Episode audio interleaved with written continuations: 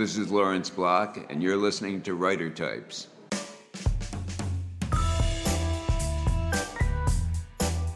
Welcome to Writer Types. I am your host, Eric Beetner, and joining me today as co host is Ellen Byron. Welcome, Ellen. Hey, I'm thrilled to be here. Now, Ellen is the author of the Cajun Country Mystery series of cozies, as well as the Catering Hall Mysteries, which she writes under a pen name. She is an Agatha Award winner, a Lefty Award winner. What are you doing slumming it down here with me? Are you kidding? This is such an honor because, like, you've had so many amazing people host, co-hosting. So I'm like, I'm fangirling right now. All right. If anyone else wants to be a co-host, this is how you do it. Compliments go a long way on writer types here. Well, okay, we're going to get into a longer discussion of cozy mysteries yeah. later, but let's start uh, with the humor in your books because your books are definitely uh, they're they're lighter. They're, there's a lot of funny along with you know the blood and the murder. Yeah. You've also been a sitcom writer yes. uh, on shows like Wings and Just Shoot Me. I mean, what made you go for a humorous mystery rather than just a, a straight humor book? Well, you know, I always loved reading mysteries. It's my favorite thing to read um, ever since I was a kid, you know, the classic Nancy Drew, Agatha Christie. And uh, when I was going through a, uh, a drought in my sitcom career, a friend started a little writers group. And I thought, well, I'm going to try writing what I love to read, which is mysteries. Now, I had tried once before during a hiatus. Um, I used to teach uh, a lot of writing classes at UCLA Extension during TV hiatuses. And I get a free class with the times I taught and I decided to take a mystery writing class. And um, I really wanted to kill a writer I worked with because he was he backstabbed us. And so I went in there, and everyone else's was better, and I was the only professional writer in the group. So I thought. Well, I can't really do this. So you got cut to 2011, and my friend Mindy Schneider, who's a wonderful writer, started just this little foursome group. And I thought I'm going to try again. And and why I write humor is like I can't, it's almost like I can't not write humor. Yeah. I've written one standalone that my agent has now, and it was inspired by a real life event. My grandfather who was a low level uh, Jewish mobster, even though I'm half Italian, uh, disappeared in 1933. And I've written a fictional book, a fiction inspired by that. And it was really weird because there's very little humor in it. And I, I feel like someone else wrote that book. It just doesn't feel like me in your series, uh, you write about New Orleans uh, quite a bit, and uh, but you live in Los Angeles. Were raised in New York. Uh, are, are, you carpetbagging a little bit here to write about a New Orleans? Bit. But I went to New, I went to Tulane. Okay, there you go. And yeah, the Cajun Country series, of course, is set in Cajun Country. But I, I have a new mystery series coming out um, in 2022 uh, the vintage cookbook, and that I just flat out set in New Orleans, and I'm so it's so wonderful to be writing specifically about the city that really, you know, if I could, I'd move there. Oh wow! I think there was a when the series began. I think there was a little bit. I remember um, when Plantation Shutters was nominated for the best first novel. Margaret Maron, God bless her, uh, moderated that panel and she had emailed the question some questions to us and then she said it you know like what makes you think you can write about this and i was so nervous because she said it a little like judgy i'm not i love her dearly but it was not without judgment and so i had an, an answer prepared about how you know people who write historical mysteries are not living in the time period yeah. yet they are so engrossed and enriched you know and so inspired by them that they can recreate them and so I said, you know, for example, I, I knew that Rhys Bowen was in the audience. And I'm like, so I had this whole thing prepared. And I said, for example, like Reese Witherspoon. And so, so because I was so nervous and I didn't even know I did it. And you heard this mum, this muttering, and then, then you someone heard it, Rhys And I'm like, oh my god, I completely, I was so mortified. Well, now in these, uh, in your uh, Cajun country series also you you have a basset hound in, in these books now yes. i want to know for for a cozy writer is is picking the right dog an important part of coming up with a cozy storyline i mean would would this work with a different dog breed or was it specifically have to be a, this dog it was only specifically a basset hound because that was the dog we had lucy was ah. a basset rescue that i was madly in love with and I've actually immortalized all three of our dogs in my books. Wiley is King Cake, and Pogo is Jolie, although the sexes has got mixed up in the books. But I'll tell you one thing. Um, the Catering Hall Mysteries, which I write under this pen name Maria DiRico, I was not going to make any mistakes there. I put a cat in. And uh-huh. I insist, I said, you got to put a cat on the cover.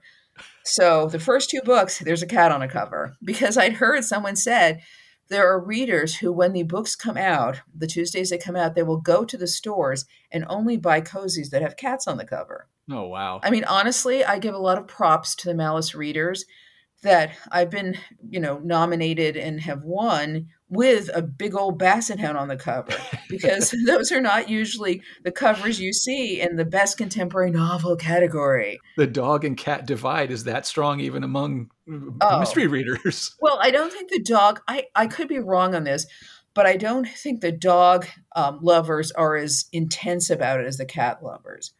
All right, good. Well, I have three dogs, and I'm allergic oh. to cats, oh. so so I'm I'm on I'm on the dog side. Great.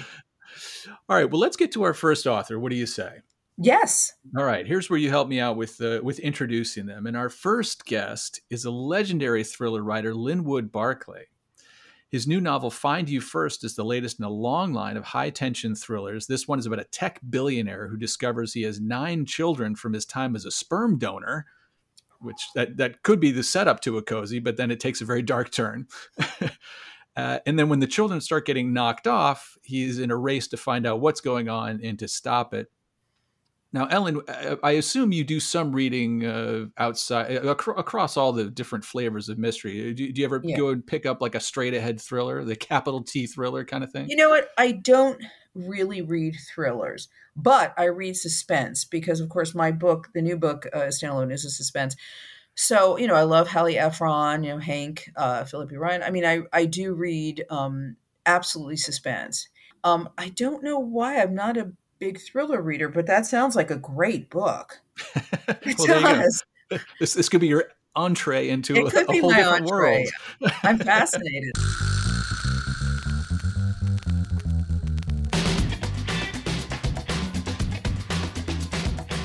Well, Linwood, thanks for joining me today uh, on the occasion of Find You First, your, your, latest thriller. You have quite a stack of thrillers, though, so uh, this has got to be old news for you, just to getting talking about the latest book, right? Well, it doesn't. You know, it does. I like to say it doesn't get old. You know, it's always uh, fun when a new one comes along. It's still fun. Well, I, you know, Find You First follows in a tradition that, that I see in your books, where you it feels like you pile kind of multiple plots on top of each other. Uh, this one, you know, starts off. It's about a tech billionaire in, in search of these children that he, he wasn't sure he had from being a sperm donor. But then you got to throw in this extra mystery on top when they start to drop dropping dead. I mean, do you think as you plot, do you sort of get antsy midway through and just decide to, to start adding more and more stuff? How do you come across these multi-layered plots? No, usually I know what they are. I mean, it's it's uh, before I begin, I know that I've got sort of whatever number of balls it is that I'm going to be juggling. And I know that I've got these different threads because I know that there's going to come a point where these different storylines are all going to intersect. And a lot of times too, I think that when you when you're starting to think about a book and you have the sort of idea of the main thread, you think, yeah, that's great, but it's not enough. I need something hmm. else mm. that's going to T-bone it and just go right into the side of it. So so it's a lot of times taking sometimes two disparate elements and just seeing how can i can i make these fit together yeah well and and i i appreciate that like as a reader i've i love that kind of thing where like i think we all read too many books where it seems like the person you know maybe they started off with a great hook but it's not necessarily enough to sustain for 300 and 350 pages so yeah it, it, and you know it's funny i was just started i was looking at the other day when I was like, I don't know, 17, 18, I read William Goldman's book, Marathon Man, which had a large impression on me. But there was a book that, you know, the first chapter was this sort of one storyline, and then the next chapter yeah. was a totally different one. And the third chapter was another one. At the time, it seemed like a very innovative, very radical approach. You know, kept jumping for, and you think, when are these things going to start coming together? I mean, a lot of, and a lot of our authors do that now, but that was a, a book I think that was kind of trend setting at the time. Yeah, for sure. I think that yeah, well, Goldman had a lot of heavy influence on a lot of writers uh, yeah. from uh, novels and his screenplays. Well, and uh, okay, speaking of writers who've had a lot of influence, Stephen King called Find You First the best book of your career, which is high praise. I mean, are you able, after this many books, to have that kind of perspective on your own work, or is the, the newest, shiniest thing always your best? well, you know, and I'm now, I feel like with a, with a blurb like that from Mr. King, maybe I should just quit. Yeah. Uh, I just, I mean, anything I do from here on is just going to be rubbish. But, you know, one of the challenges when you do a book a year, as I've done for quite some time now, is that you really want every book that you do to be the best one you've ever done. And some years you think, yeah, you know what? I think maybe I did it. And other years you think, well, this one will get me by. But you know, that one I did five years ago, that one I did five years ago, that was really good, and I haven't topped that one yet. But a lot of people who've read this book feel this is the best one I've done. I mean, I have I have some favorites of all of the books I have done. This one's up there for sure. Well, and uh, much like uh, Miles, the character in the book, he, when he finds out he has nine children, I mean, you've only got two kids of your own. I mean, yes. It's tempting to try to pick favorites, but uh, the books kind of become your children, right? yeah, although because they're not actually your kids, I don't mind doing. I mean, I have. It's funny. I have. I do have my favorites of the books I've done, and ones that I'm less thrilled about, and and and yet, you know, someone will come up and say boy, that book such and such, that I just think that's the best book you ever did. And I'm thinking, I hate that book. But it seems it seems really rude to argue with them, you know, to say, no, I'm sorry, but you're completely wrong.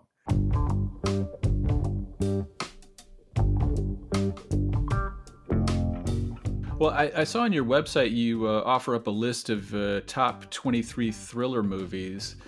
And if anytime you write down a list, it, it, it makes film buffs bristle with titles that you might have missed or differences of opinion. I'm, I'm not going to put you through that, although I did take issue no, with two of your entries. well, I, well, I actually want to hear what they are, but, but the but it's funny because that you know we did a, a, bunch of little things like that. Twenty a list of twenty three when I had a book come out about three or four years ago called the Twenty Three. Yeah. And so they said, "Well, give us your 23 top thrillers or movies." Now, okay, and I, and I, but what are the ones you disagree with? What did I have on that list? I don't even remember. I know I know what the top two would probably have been, and that would have been Vertigo and Rear Window. But, yes, and they still are in my top two spots. If those are the ones that you disagree with, then I'm I think we're done.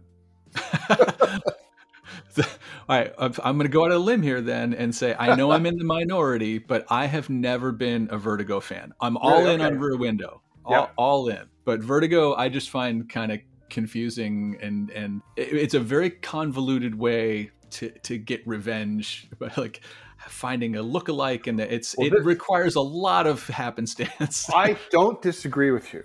Vertigo, if you really sit down and analyze it, is ridiculous. Yes. Because the, the the lengths that someone goes to to commit a perfect crime, it would be so much easier to just say that your wife tripped down the stairs and hit her head. And right. you'd be done. So it's so the plot is I, I don't disagree. It's convoluted. It's it's there are a hundred places along the way in this in the storyline for this to go wrong, for yes. this to go astray. I I don't disagree with any of that but I love it. Yeah, that's right. It's, those are often the best stories are the ones that, that, you take the biggest leap of faith. Sure, it's true, and it, and that one and this and I won't.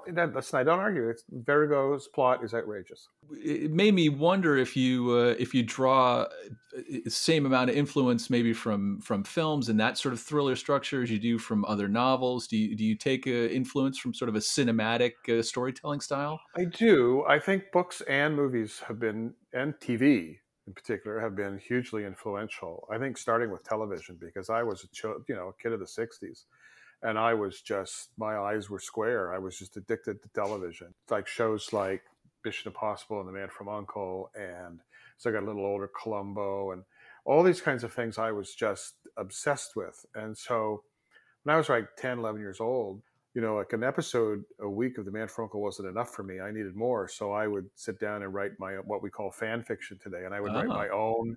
I would write my own stories using characters that other people had created. In fact, I, when I was right, I think 11, I got my dad. I asked my dad to teach me how to type on this old Royal typewriter we had that weighed about the same as a Volkswagen, and said, "Teach me how to type because it's I want to be able to write these stories more quickly." And so, when I was like 12, I was writing 35, 40 page novellas based on my shows that I love. Wow. And I think from that, by osmosis, picked up the sense of momentum and and when to break your story. Stuff like I even to this day, I look at chapter breaks as commercial breaks. Right. when you you end a chapter with something that makes you think I have to stay here. I can't go. Don't introduce, you know, really great reveals in the middle of a chapter. You wait to the end. That I think was a, a massive influence. And of course, books. Once I got past the Hardy Boys, I was devouring Agatha Christie and the Rex Stouts, and then I found Ross Macdonald at the age of 15, and that was a kind of revelation for me. And wow. but movies too, Hitchcock. Um, even in more later years, the early movies of someone like uh, M. Night Shyamalan or whatever, who will dangle the clues right in front of you, um, but you don't see them. Yeah. And and then you even look at somebody like J.J. Abrams, you know, who's who starting with a show like Alias and other shows, you know, because we've become, I think, extremely impatient as consumers of entertainment. He started doing things like he would start off a program with a pivotal, massive, suspenseful event to get you hooked. And yeah. then, you know, the words would come up on the screen three days earlier or something like that, or 36 hours earlier. And those are all interesting techniques, you know, and, and so I think all of those things, you just, when you do this sort of for, thing for a living, you start to absorb those and think, how can I rip these off? or, or how can I, well, how can I use these to advantage, you know? Yeah. Yeah. Well, I, I, as someone who works in TV for a living, thank you for respecting the medium and not just thinking yeah. that it's all trash. well, I mean, listen, I would love to tell you that my influence was Hemingway and Dickens, you know, and that would be just a lot of crap. That's not the stuff that influenced me. Well, I mean, you, you have such a, a long list of books. You've, you've been so prolific, but uh, it, it, was kind of surprising to think that you actually haven't been publishing even that long. I mean, this is no. a, this is a tremendous amount of books in a short amount of time, and you even took 2020 off. well, that wasn't that wasn't entirely planned. Well, but yeah. um, since 2004, I've had a novel a year. Some years there were two, but it's true. Like the first novel was out in 2004 so we've done, I've been able to do 20 books in under 17 years or whatever it is. My fingers are exhausted. All right. Well, it, it, we officially uh, give you permission to to take a little bit of a break. So you, you've, you've earned a little bit of time off. so. Well, I quite a bit of uh, spare time through 2020, which I spent working in my basement on a bizarre monorailway. railway. So I, at least I used my time wisely. Yeah. There you go. All right, excellent. Well, uh, Linwood, thanks for uh, for joining me today, and uh, congratulations on Find You First. Uh, I, and I guess if people want to judge if it is really your best book uh, yet, they'll have to read it themselves and decide on their own. Well, you know, I you know just trust Mr. King. He's never wrong about these things. no, no. You see, it, it, the the point is they have to read all of your books and decide which is the best. I'm trying oh, to sell see. you books here. Oh, that's an excellent plan. That's an excellent plan. I think I I, I defer to your wisdom on that. One. Yes. Okay. Okay, well, time now to check in with our resident book reviewers, Dan and Kate Malmon. Uh, before I go off and talk to them, Ellen, have you read anything good lately? Yes, I uh, read Carl Hiaasen's Squeeze Me. Um, mm. Carl was uh, one of my fellow nominees for the Lefty this year for the best humorous lefty, and it was such a great book. I mean, yeah. it's dark sat it's it's dark satire, yet it has a happy ending.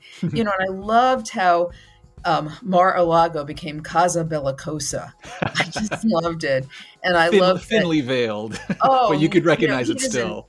He didn't even try. I was like, it's just and and how um, the uh, that group of trumpets was the Potussies. So.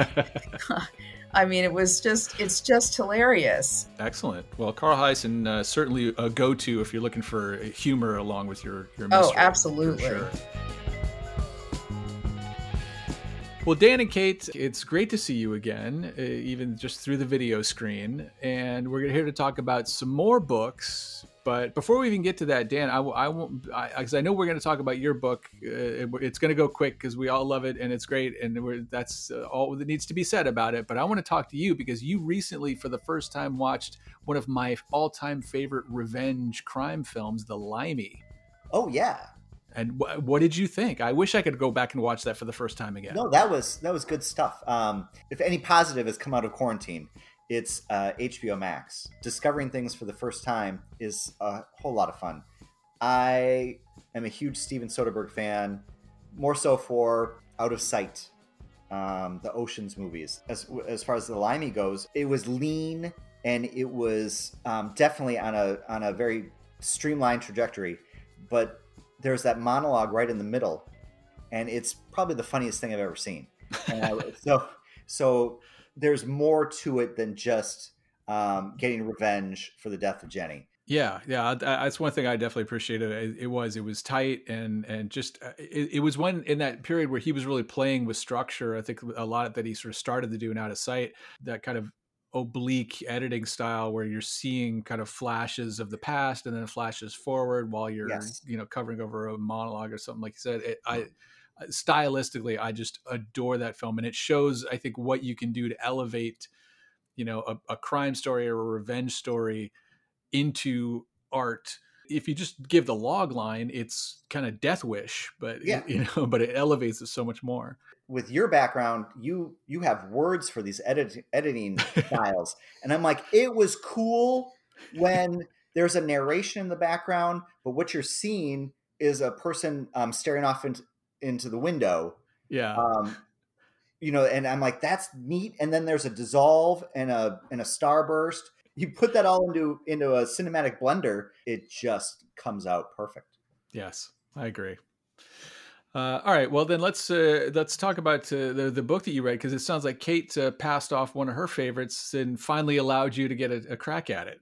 I mean, it, it's all about who goes to bed 1st mm-hmm. um, and so we're going to talk about um, Owen Laukkanen's um, The Wild. I mean, he's just a talented thriller writer with form and function anyway, but his YA stuff, he really leans things down stylistically. His chapters can range from two pages to um, two paragraphs. Yeah. Um, and he does a lot with the form, with you know descending um, sentence structure. Visually, it's cool. It reads um, exactly the way a person will speak. Um, and you can't stop turning pages. Well, uh, m- uh, much like you, I, I, had to wait to get my hands on this because my kid, as soon as it came in the house, my kid stole this from me. Mm-hmm. so. Yeah, everybody knows it's it's it's Owen is like Smuckers. You know, with a name like that, it's got to be good. So. Anyway. Smucker's easier to pronounce than Laukkanen, though. I still don't know if I'm saying it right. Yeah, Smuckers he's, is not Finnish. He's yeah. never corrected me. it's absolutely uh, a whirlwind read, um, and it's the kind of stuff that is going to appeal to YA or grown readers. It's oh, it's a case where the labels don't matter. This is just a yes. great fun book. Yes, agree. All right. Well, then we'll shift over to Kate. Uh, what have you been reading? Right. So I read uh, Bottle Demon by Stephen Blackmore. Oh, yes. This is continuing part of his Eric Carter Necromancer series. And this is actually one of the series that whenever a new book comes out, I will make a point to read that book. There are a lot of series that I've started and I'm like, yeah, these are great and I really enjoy them. Oh, they've got another one out. That's great. But with Eric Carter, uh, I will go back every time yeah. Um, so Eric Carter is a necromancer, and at the end of the last book, um, Ghost Money, Eric Carter dies, and I had I personally had to like sit with that for a minute. I'm like, wait a minute, he just killed his protagonist, his main character.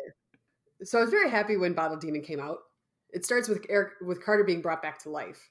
Um, and it turns out he's spent the last five years in the Aztec underworld Mictlan, as the god of the dead, king of the underworld, as you do.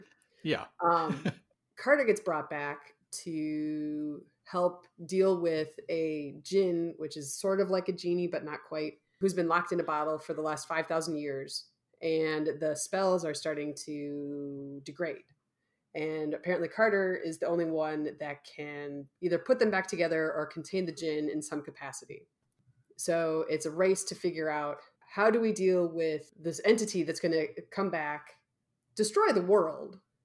Or do, how do we how do we prevent that from happening? Or if it happens how do we stop it? Yeah blackmore i mean i, I love his stuff. I mean, it's it, he's got a, a great balance of humor because I mean Stephen himself is just he's just a funny guy. I've hung out with him a ton. But yeah, you're right.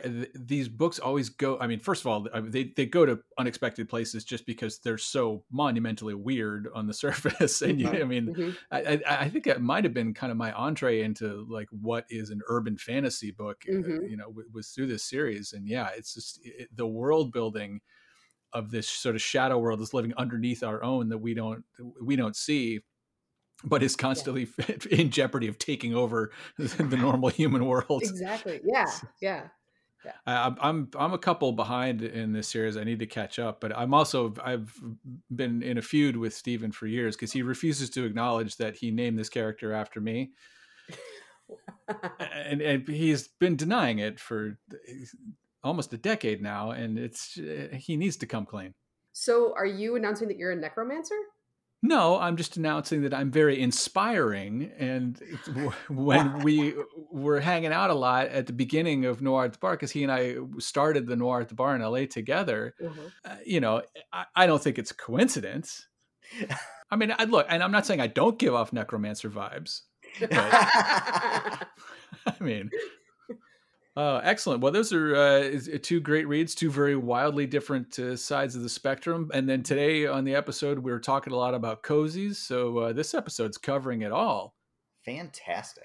Uh, all right, guys. Well, uh, this this is lovely as always. Get get to reading something else for for the next time, and we'll talk to you guys in a couple weeks. Fantastic. Nice to see you.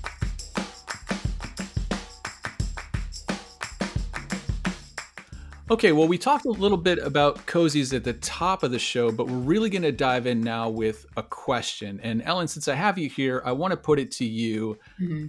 When did cozies as we know them become a thing? The recipes, the pets, the puns in the titles, like where did this begin and form into such an established genre? But we're also going to bring in a few other expert opinions to help us answer this question fellow travelers in the cozy market, we have Jennifer J. Chow, author of the Sassy Cat mystery novel Mimi Lee Gets a Clue, Mimi Lee Reads Between the Lines, as well as the Winston Wong mysteries, and also Patricia Sargeant, who writes as Olivia Matthews, and as Olivia is the author of the Sister Lou mysteries, as well as the new Peach Coast Library mystery, Murder by Page One. Welcome to you both. Thank, Thank you. you.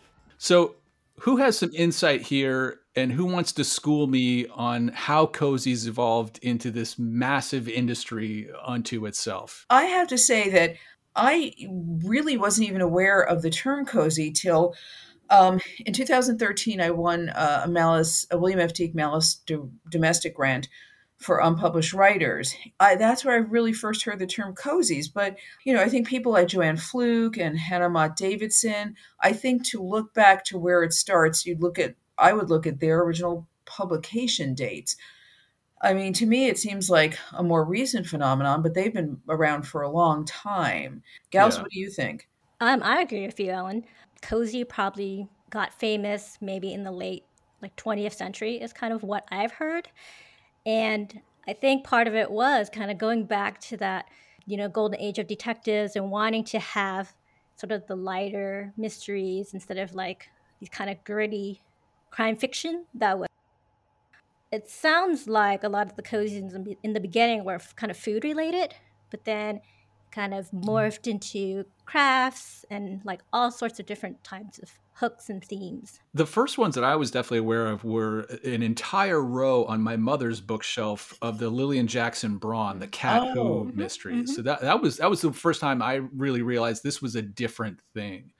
Uh, uh, Patricia, do you have any uh, any insight into when this became its own established subgenre? Well, I read this really interesting article a while back that credited Agatha Christie and and uh, Dorothy Sayers with being the pattern of the cozy mystery genre.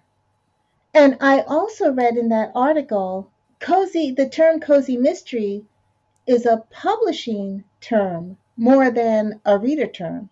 It's I think it's morphed into a, a, reader term now because it's really just kind of a brand for a certain point of book, a certain type of book. And what's interesting to me is that um, there was this post on the Wickeds recently. Uh, Jen and I belong to a blog yes. called Chicks on the Case, and then another uh, popular blog is Wicked Authors, and there was a post about um, a woman who put uh, a professor who put together an essays on on um, a book of essays about cozies and underappreciated genre. And one of the essays, I haven't read the book yet, uh, actually says that they don't consider Agatha Christie a cozy mm-hmm. author. Yet, you know the prototype that you're talking about you know a lovely setting you know victims that you really aren't mysteries that won't haunt your dreams is how i describe them and how justice is served at the end you know that her general structure really does hew to that I agree. I'm surprised that they didn't consider her. i haven't read the essay i really i want to get that collection because i'm always beating a beating my one woman drum or or yelling into the wind that the term cozy is really even within our own mystery community is uh, pejorative which i think is unfair because you know there are there are crummy books in every single genre but no one labels the entire uh, genre you know with a bit of a dismissive attitude. I also read that Wicked's post and I wrote down the title and author just in case because I thought it was um, oh, interesting. good for you It's called Reading the Cozy Mystery Critical Essays on an Underappreciated Subgenre. And it's edited by Phyllis M. Betz, B E T Z. Well, Patricia, I wanted to ask you, uh, you know, since you have chosen to write as Olivia Matthews for your cozy series versus your your other books. I mean, clearly this was a choice. Whether cozy is just purely a marketing term or not, it was one that you had, you know, saw fit to take on this other persona when you leaned into it. I mean, when you were deciding, yes, this is what I want to do. I want to join this subgenre and and write these kind of books. Did you find that there were like a set of rules now that you had to adhere to? You know, that's an excellent question, Eric. When when I was looking at different cozies, I realized that the genre was starting to push certain boundaries. And so some of the things that I thought were requirements, they they weren't in the cozies that that I was reading. Like you have to have the food. Well, no, you have to have the pet. I read a lot of cozies without pets in them. And so I I thought that I would be able to push certain boundaries. I that's one of the reasons that I thought the cozy mystery uh, subgenre would be welcoming to me is because it was starting to move around. I want to talk about my favorite thing about cozies, and that's the puns in the titles.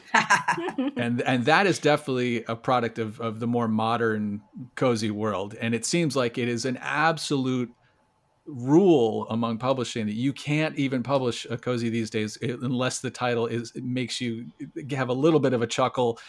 Uh, I mean, you ladies are very good examples of this. Uh, you know, Ellen, you've got your with your Cajun uh, mysteries. I mean, first of all, Plantation Shudders, That- shudders with, with with double D's. That's that's genius. That was my friend Mindy, who I mentioned earlier. I get no credit for that title. I do, however, claim total credit for Long Island Iced Tina. Um, and actually, Yes. my my Cajun Country series does not really have uh, puns. It has more. It has alliteration, but it really doesn't have that many puns.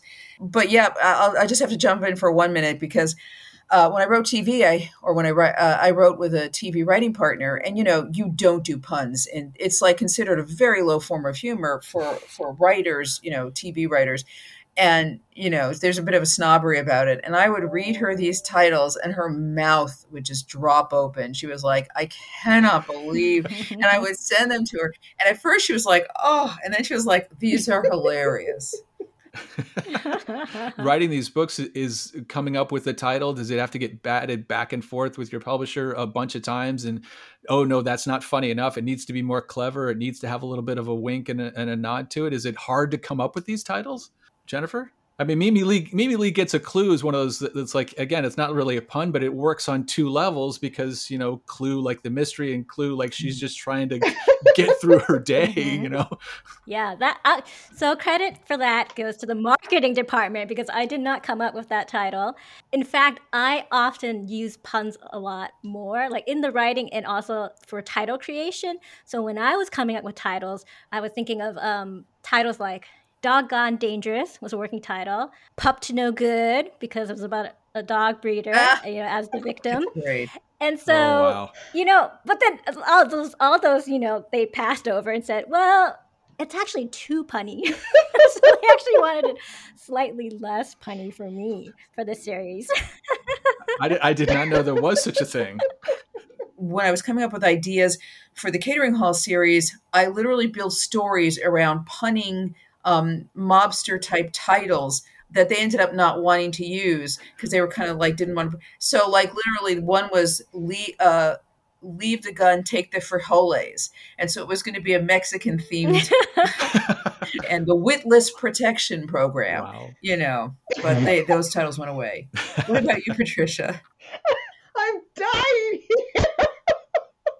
The Sister Lou series, you've got Mayhem and Mass, Peril and Prayer, Alibis and Angels. I mean, these are clever, and they also give you uh, that clue to like, yes, this is about this characters of Sister Lou. I mean, they all these titles have to work on so many different levels, right? Yes, I, as you can see, I have a weakness for alliteration. Alibis and Angels was originally Secrets and Sacraments, and my editor said that's too long.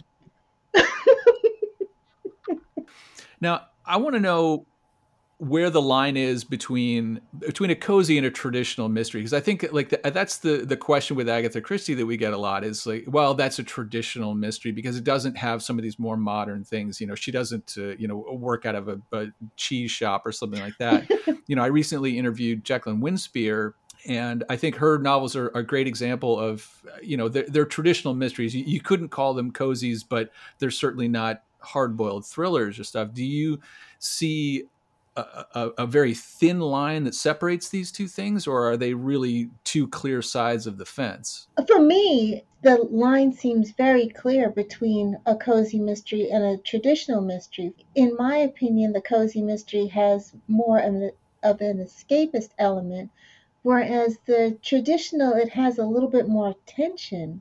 It's not cozy. Uh, that's a very good point. I guess it is. It's all about how it makes you feel, right? yes, I think so. Yeah, you're definitely right about the cozy part of it. I think everything about sort of the cozy mystery packaging, you've got the covers and they tend to be bright. You have the titles, you know, even though there's a there's a murder in it, you know, the cover's still cheerful. It is kind of a fine fine line, but I do see cozies with a lot of like amateur sleuths. There's like a hook to it. Sometimes in the back of the book, you'll get the recipes or the knitting patterns or whatever it is that's the theme of the book. Well, uh, ladies, I, I want to thank you for uh, helping me to answer this question. I think you've, you've uh, clarified a lot of things for me, and and uh, I'm never going to not be entertained by the titles that uh, that you and all the writers in your genre come up with. Uh, it's fantastic. Um, before I do let you go, I, I want to do a little PSA here, and we want to advocate. You know, the Anthony Awards were just announced, and once again, no cozy category. So can we start some sort of letter writing campaign? Write your senator and your Congress people.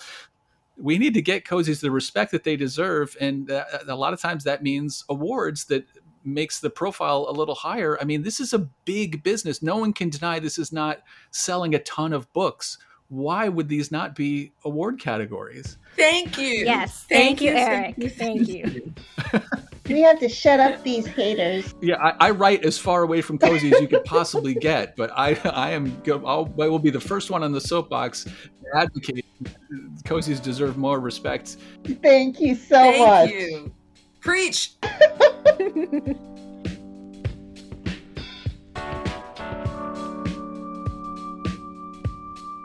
Well, since we're on the subject of cozies, a new series has just debuted with Arsenic and Adobo from Mia Manansala. And Mia is already an award winning writer before this book even came out. And this is new series launch introduces us to Lila, who's getting over a breakup while trying to save her Tita Rosie's failing restaurant. And lo and behold, her ex shows up dead and she's a suspect.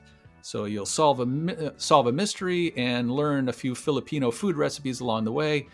Now, Ellen, when I spoke to Mia, she mentioned the thrill of having someone not only read your book, but follow through and bake one of the recipes in back. And uh, that has got to be the most satisfying thing for a cozy writer, doesn't it? Well, if you are culinarily inclined, all my books have recipes, and that is a complete accident because I'm really not a cook. what happened is when I was writing the first book, Plantation Shudders, I made myself hungry because I love Cajun food. and I thought, well, if I'm getting hungry, my readers will get hungry. So I should put in some recipes. And I'm telling you, it is like the hardest part of the book for me. And in fact, in the second book, Body on the Bayou, uh, I rejiggered a recipe because it wasn't to my liking. And then in the rejiggering, I left an ingredient out. Oh no! so in the hardcover, we were able. You know, the great thing about Kindle is you can make the changes when you Mhm. find the mistakes you've made. But I couldn't change it in the hardcover, or so when people would give it me give it to me to sign, I would go to the recipe page and then write in the ingredient that was missing. I know, and a couple of people wrote to me and said, "Hey, I think there's something wrong here," and I'm like, "You betcha."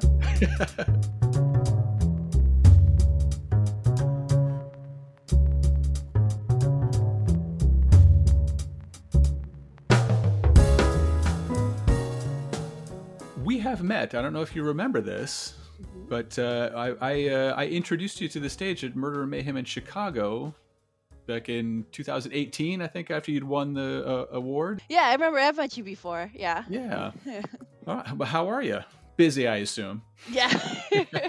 yeah, it's one of those things where you, you take on all the things that seems like a good idea, and then you're like, oh no, now I have to like do said thing. Yes. But it, but it's like a good busy, you know. It's like, oh no, I have to talk with people who are excited and want to support my book. right. Uh, so it's it's a great feeling. It's been really nice.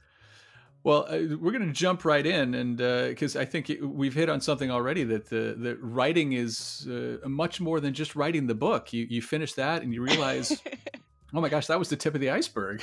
Yeah, going into it, I knew that you know you- there was you know the promo work and all that, but I I didn't realize how much time and energy it would take from me personally uh, to do that. You know, like I'm I'm an introvert. I can turn it on. You know, like the extrovert side. I you know I was a teacher for like a decade, so like I know how to perform when I need to yeah. but after you know closeting yourself and working on a book for years and now you're just like oh no now i have to like tell people and get them to actually read it and to, ah, it's such a strange feeling and a very different kind of switch to have to turn on Yeah. Well, and I'm catching you now one day after your book release. Uh, did you did you get any sleep last night, or, or uh, was it actually worse the night before release? It was worse the night before it was very much like hit on christmas which is weird because like again because i'm lucky enough to have so many friends in the writing community they warned me that it can feel very anticlimactic if you don't like kind of plan something to be a little to make it special for yourself because Yeah. you know for everyone else in the world it, it was just a tuesday Right. no, like nothing you know i didn't wake up and then there's a pile of like you're an author now you know things waiting for me but i i did plan a few small things to make it special for myself so That's it, it was really nice Well, your path to publication, it, it really is kind of highlighted for me just how slow publishing can be to move. I mean, uh, you know, you were out there uh, winning awards in 2018 and you're pitching, you're selling, and yet here we are so far removed from that. It feels like a lifetime ago and your debut is just Mhm. out now. I mean, in that intervening time, did you start to get antsy and just wanted to go or did it actually give you a little bit of time maybe to sort of learn and, and prepare for this day? Maybe a little bit of both, um, especially because this is my debut. It's the first book getting published, but it's not the first one I finished. It's not the Right. first one. Uh, I had a different book and a different agent before this. I think my first book is what taught me the patience to help me get through this. Because with my first book, that took me almost three years to write. It got me my first agent. I was on submission for a year and a half, which Wow. eh, you know, for for listeners, like that can be a that's a very long time Yeah. um, especially if it doesn't go anywhere, sadly, like it did for me. But I mean, but luckily in that time, I used it to write what would become my debut, which is Arsenic and Adobo. So like I I used that time well, and knowing how long it can take and experience that rejection so early on. It helped me kind of temper my expect like expectations this time around. Where like anytime I did get a win, I was like, oh, oh wow, this is great, yay, thank you know. So I, I felt like I appreciated it more uh, it sounds like a really mom thing, you know, where it's just like, well, now you appreciate what you really have because you because you experienced those hard knocks early, you know. No, I, I think I think it Um, sounds like a very healthy attitude going in because you do. I mean, it's like it, it is a huge part of it, and I think using your time wisely in that downtime is is very smart. Well, all right, arsenic and adobo, uh, your it- which is your debut. It's it's a Mhm. cozy. We can Mhm. safely call it that because you have ticked all the boxes. You've got recipes, you've got a pet, you've got the dead ex boyfriend. Oh yeah. We're talking cozies uh, on the episode today.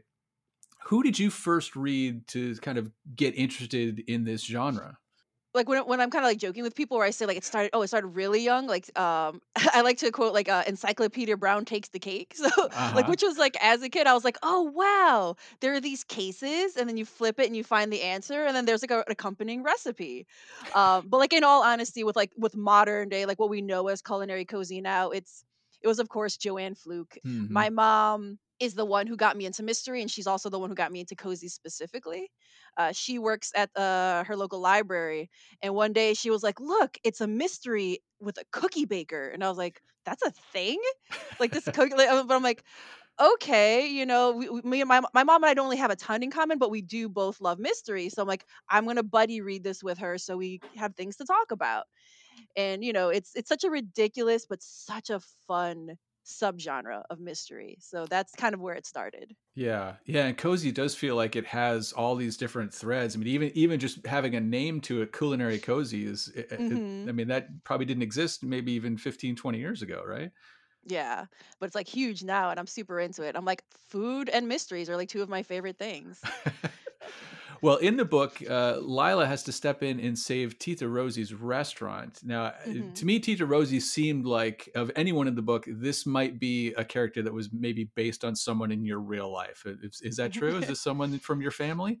Kind of, yeah. So in my family my dad was the cook. Oh, one of the reasons that I love food so much and why I, I I I showed it so much in this particular book and in all my series is that I think food can be a love language, particularly in my family. Like not to be stereotypical, but you know, in Asian families, like the words "I love you" are not things that are said out loud; they're things that are uh, shown. And I even have a line like that in the book because like that's how my dad was. You know, he was he was an old school stoic, you know, Filipino immigrant uh, who worked really really hard but at night and on the weekends he would cook these amazing feasts to like to show his love and care for the family and i kind of wanted to show that um in the books because he passed away while i was still writing this and Oh, so the book is dedicated to him and you know i wanted to make sure that he uh his spirit wa was in my work Oh, that's great. Well, Lila, uh, she has to become pretty resourceful in a hurry, and she certainly hmm she kind of takes on a lot of things all at once. You really pile it on her. Is that at all? Do you think like uh, like a writer's life? I mean, we do have to keep a lot of plates spinning in the air at the same time, hmm right? Oh yeah, and, and you know it's it's one of that thing where it's you know like that when it rains it pours. It's like it's never just like one bad thing. It's just like oh you and your fiance broke up because he was cheating on you. Well, you're also going to be losing your family business, and you're also going to become a murder suspect. You know it's a heightened fictional degree, but I feel like in real life it's always like it's very much like that. You know. Oh, for sure. Well, and that's and, and uh, clearly, uh, I think there's there's a difference between you know maybe a short story and a novel. Is if one thing hmm goes wrong, you can knock it out in a short story. But if you want to sustain it for a novel, yeah, pile it on. Let's let's Oh watch these characters twist a little bit. yeah. Uh, I read you're also a, a certified book coach. hmm Uh, I didn't know there were certifications in that. How do you certified by who?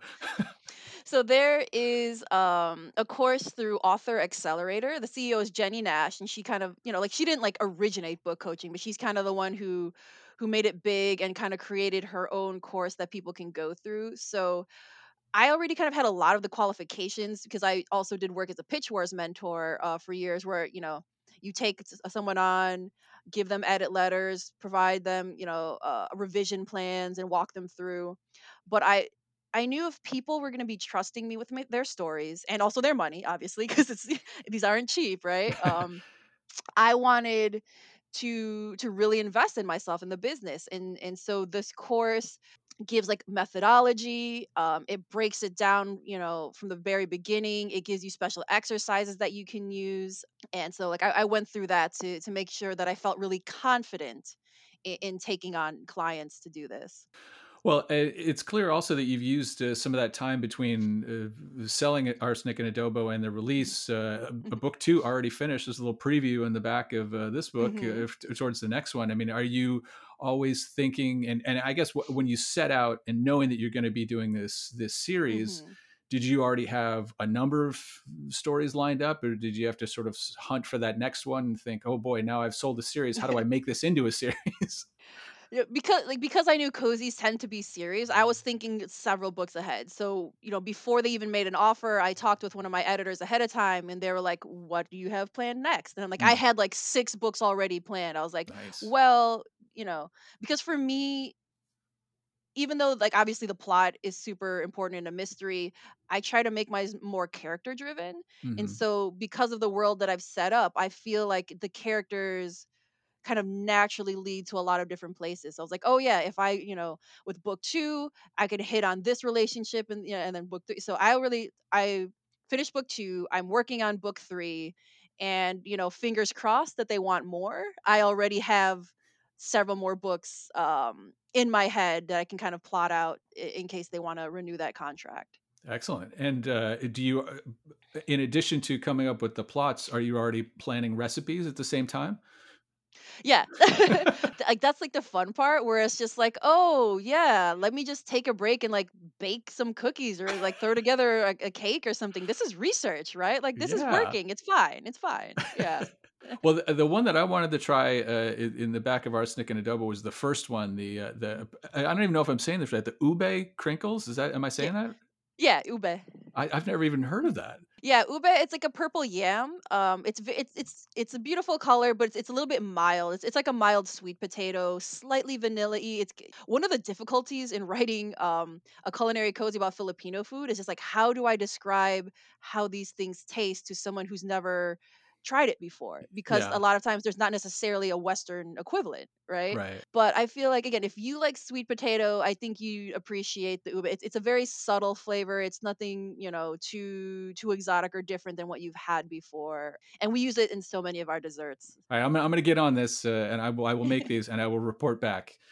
Ah, yes, please. I lo- I'm s- one of the things that makes me so happy is people like posting on Instagram or, or sending me messages saying like, "I tried your recipes. It's so delicious. It was my first time having Filipino food." And I'm like, "Oh, thank Aw. you." See, th- the satisfaction in becoming a published author comes from so many different angles that we never yeah. knew. Yeah, you know, because it's one thing to invest your time and money in like buying and reading my book, but like you went out and like sourced these ingredients and tried this food you've never had before, and you like you trusted me that it wasn't going to be terrible, you know, considering that it's in a book called Arsenic and Adobo, you know, like Yeah. so yeah, it meant a lot to me. Well, Ellen, thank you so much for uh, helping me host today uh, and helping me answer this burning question I had about cozies. Uh, thank you so much. Oh, it's been fabulous. Thank you so much for having me, Eric. It's really fun. Great. Oh, my well, voice just went up. That's how exciting and fun it was. My voice went up. I can tell. Cozy fans should get on Ellen's two series, uh, both under your name and your pen name. these books are funny and murdery in equal amounts. You can always find us uh, on Twitter at WriterTypes. Back episodes are always available at WriterTypesPodcast.com. Ellen, I look forward to seeing you in person uh, again when, when we do that. Uh, Yes. Maybe someday, who knows? Uh, well, I'm going to Bouchercon in New Orleans. of course, it's in New Orleans. Why wouldn't Of course. you? You'll be the queen of the, of the parade down there. Oh, hardly. I wish. That would be fun. Excellent. All right. Well, thank you for listening, and I'll be back again next week with more great authors.